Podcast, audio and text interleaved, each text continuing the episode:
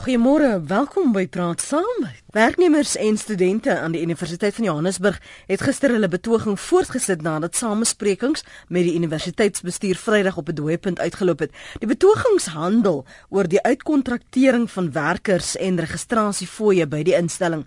Nou dit was die uitkontraktering was ook van die twispunte by die Universiteit van Kaapstad en by Wits. Uh, een fees mas volspreker het voorgestel in kontraktering moet 'n nasionale mandaat van universiteite wees. En vanoggend op praat vra ons wat is die voor- en nadele van in- en uitkontraktering? Ons gas vanoggend is Miguel Heinz. Hy's 'n prokureur by Werkmans. Môre Miguel.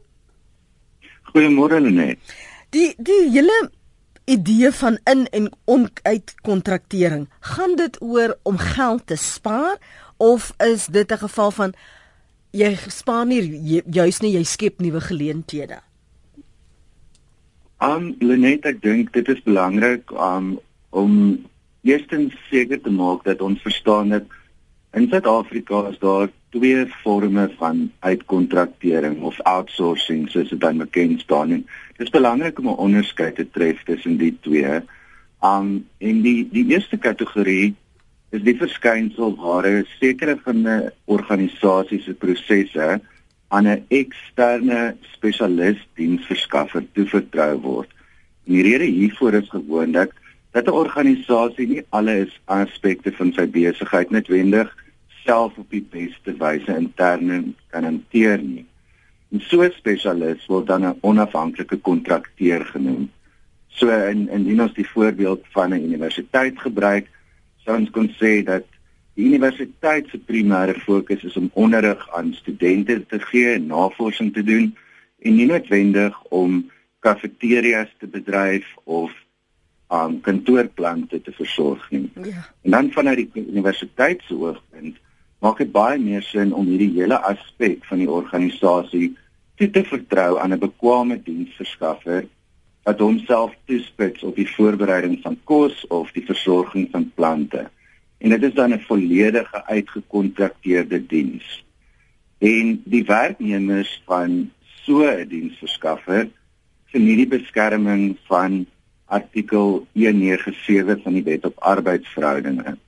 En as dit dan gebeur dat dat die universiteit byvoorbeeld die kontrak met die een diensverskaffer beëindig en 'n uh, kontrak met 'n nuwe diensverskaffer sluit vir die versorging van die kantoorplante of vir sy kafeteria, dan word daardie werknemers se dienskontrakte oorgedra aan die nuwe werkgewer, die nuwe diensverskaffer.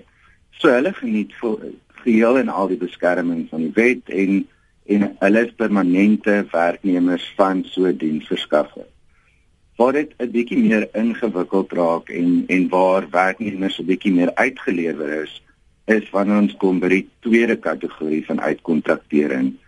En dit is tydelike werkverskaffingsdienste of soos dit bekend staan, arbeidsmakelaars. Mm.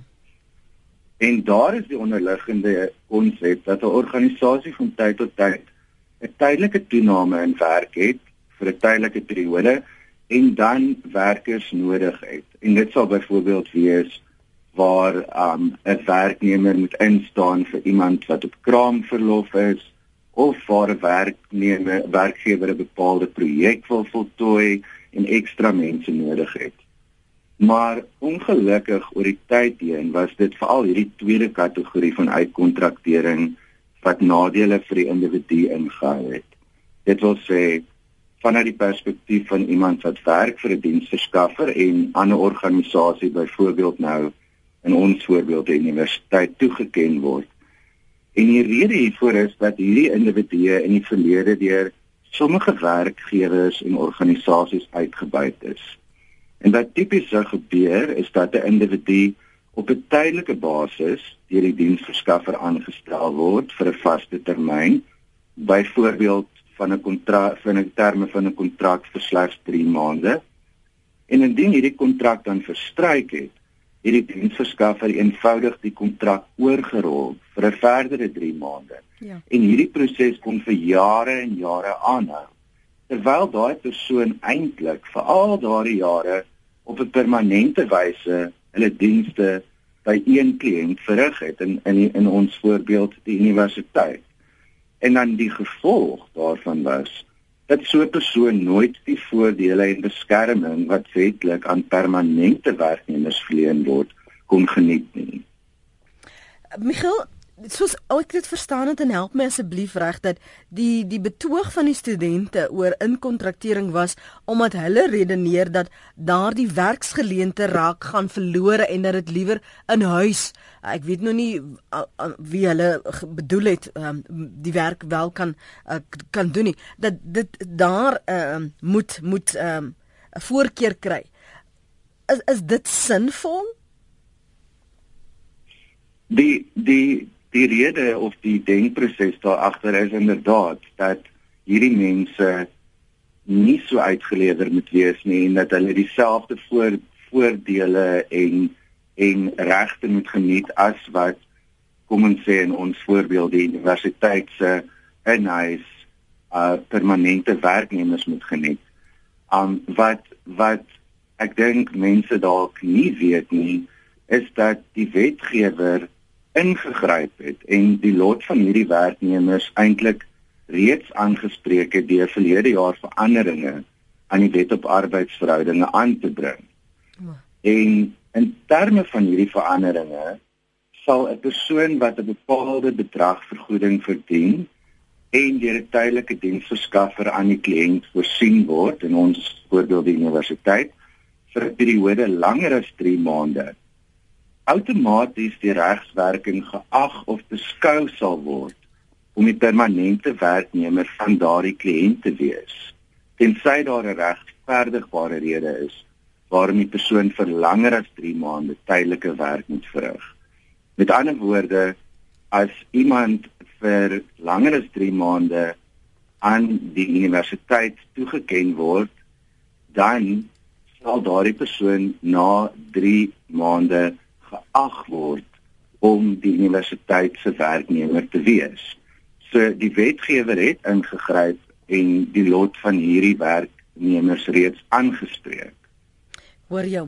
Michiel, die die die Universiteit van Kaapstad toe daar uh, bespreek is oor die inkontraktering en dat dit een van die vereistes is wat hierdie uh, studente op hulle uh, protesoptogge ge um, geonderstreep het het hulle gesê dit gaan hulle veel meer kos. Ek dink die beraming toe um, was tussen 60 70 miljoen rand ekstra.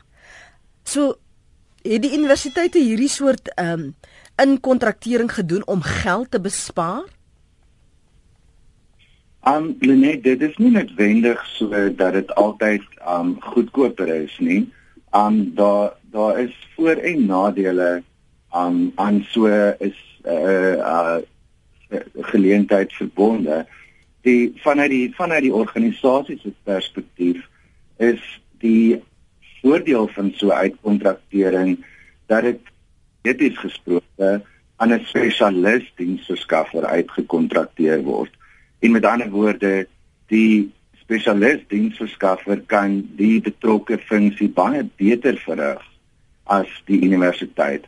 En dit word ook gedoen met met ingewikkelde prosesse soos inligtingstegnologie of rekenaarinfrastruktuur waar ondernemings gewoonlik nie net die kundigheid het om daardie funksie self doeltreffend te bestuur nie en dit maak dus baie meer sin om dit aan 'n spesialis uit te kontrakteer wat dag in en dag hmm. uit eksklusief op die verlenging van hierdie verlening van hierdie dienste fokus.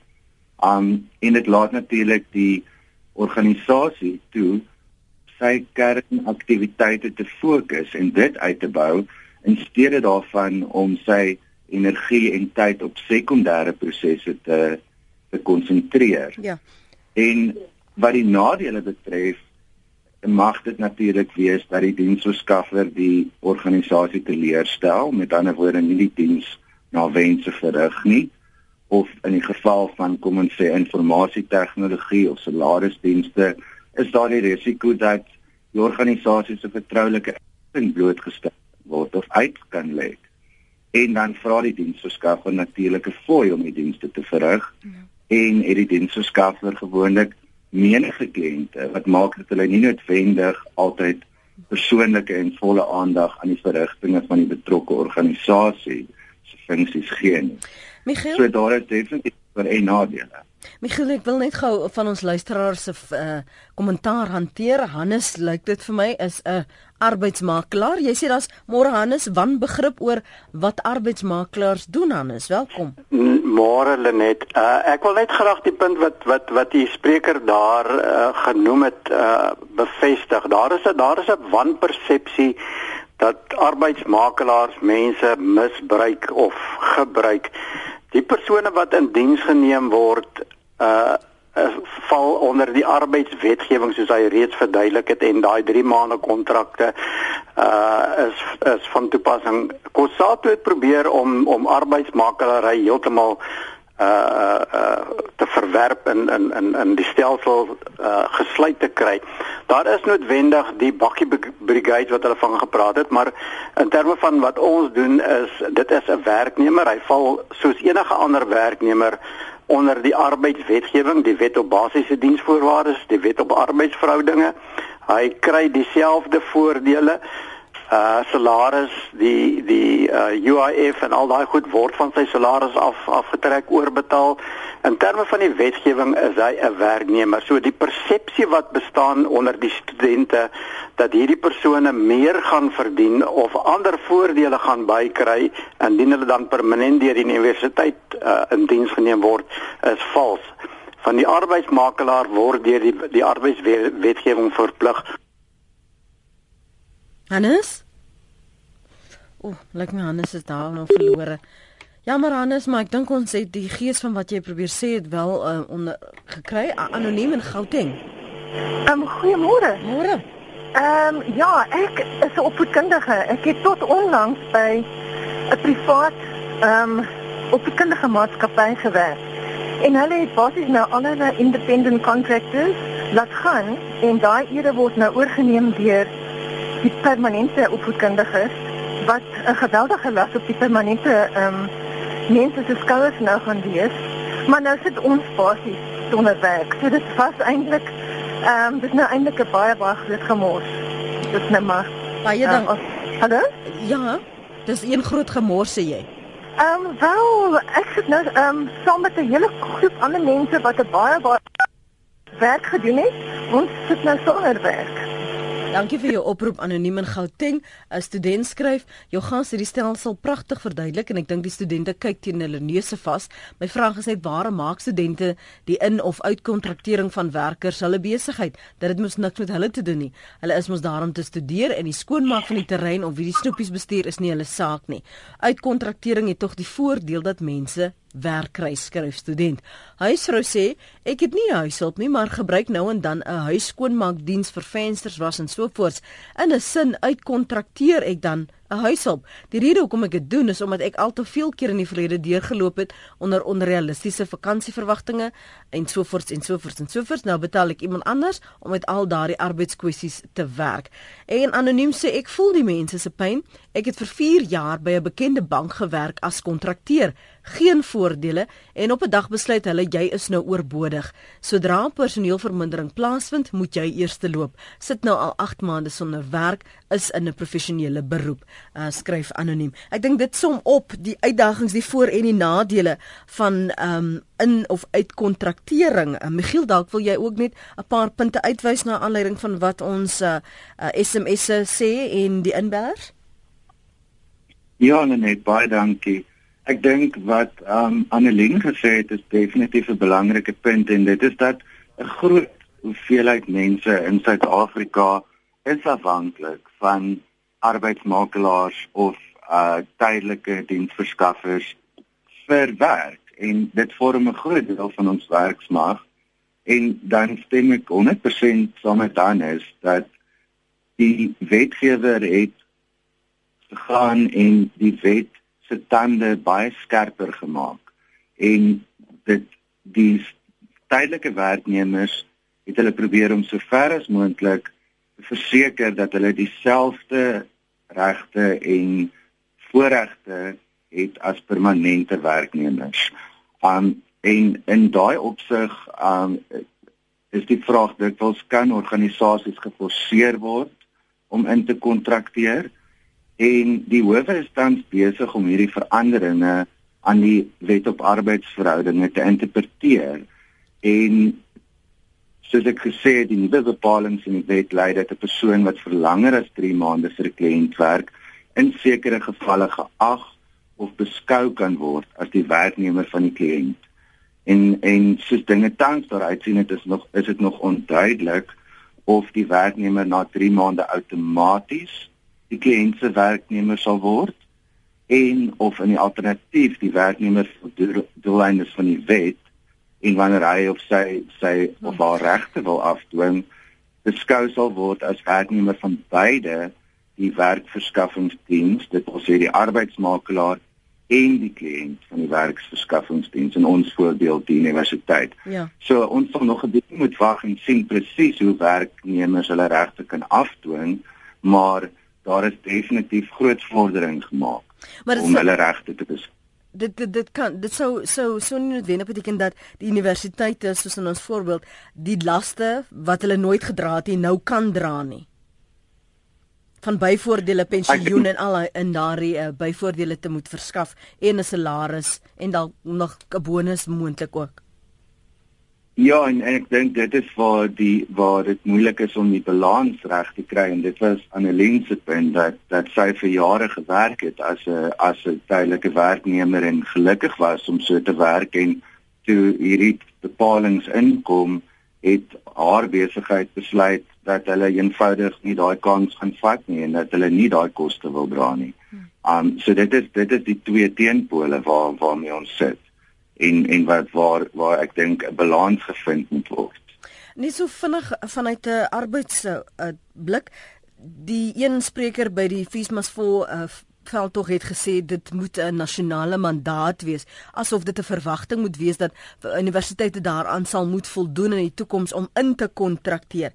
Kan dit so afdwingbaar wees kan hulle so geforseer word as die wetgewing nog nie duidelik daaroor is nie?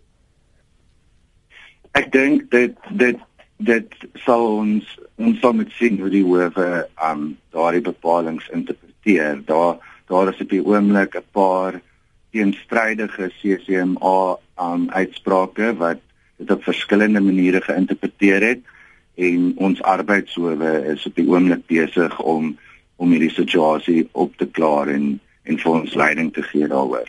So ons behoort oor dit vanaf te weet aan hoe dit hanteer sal word.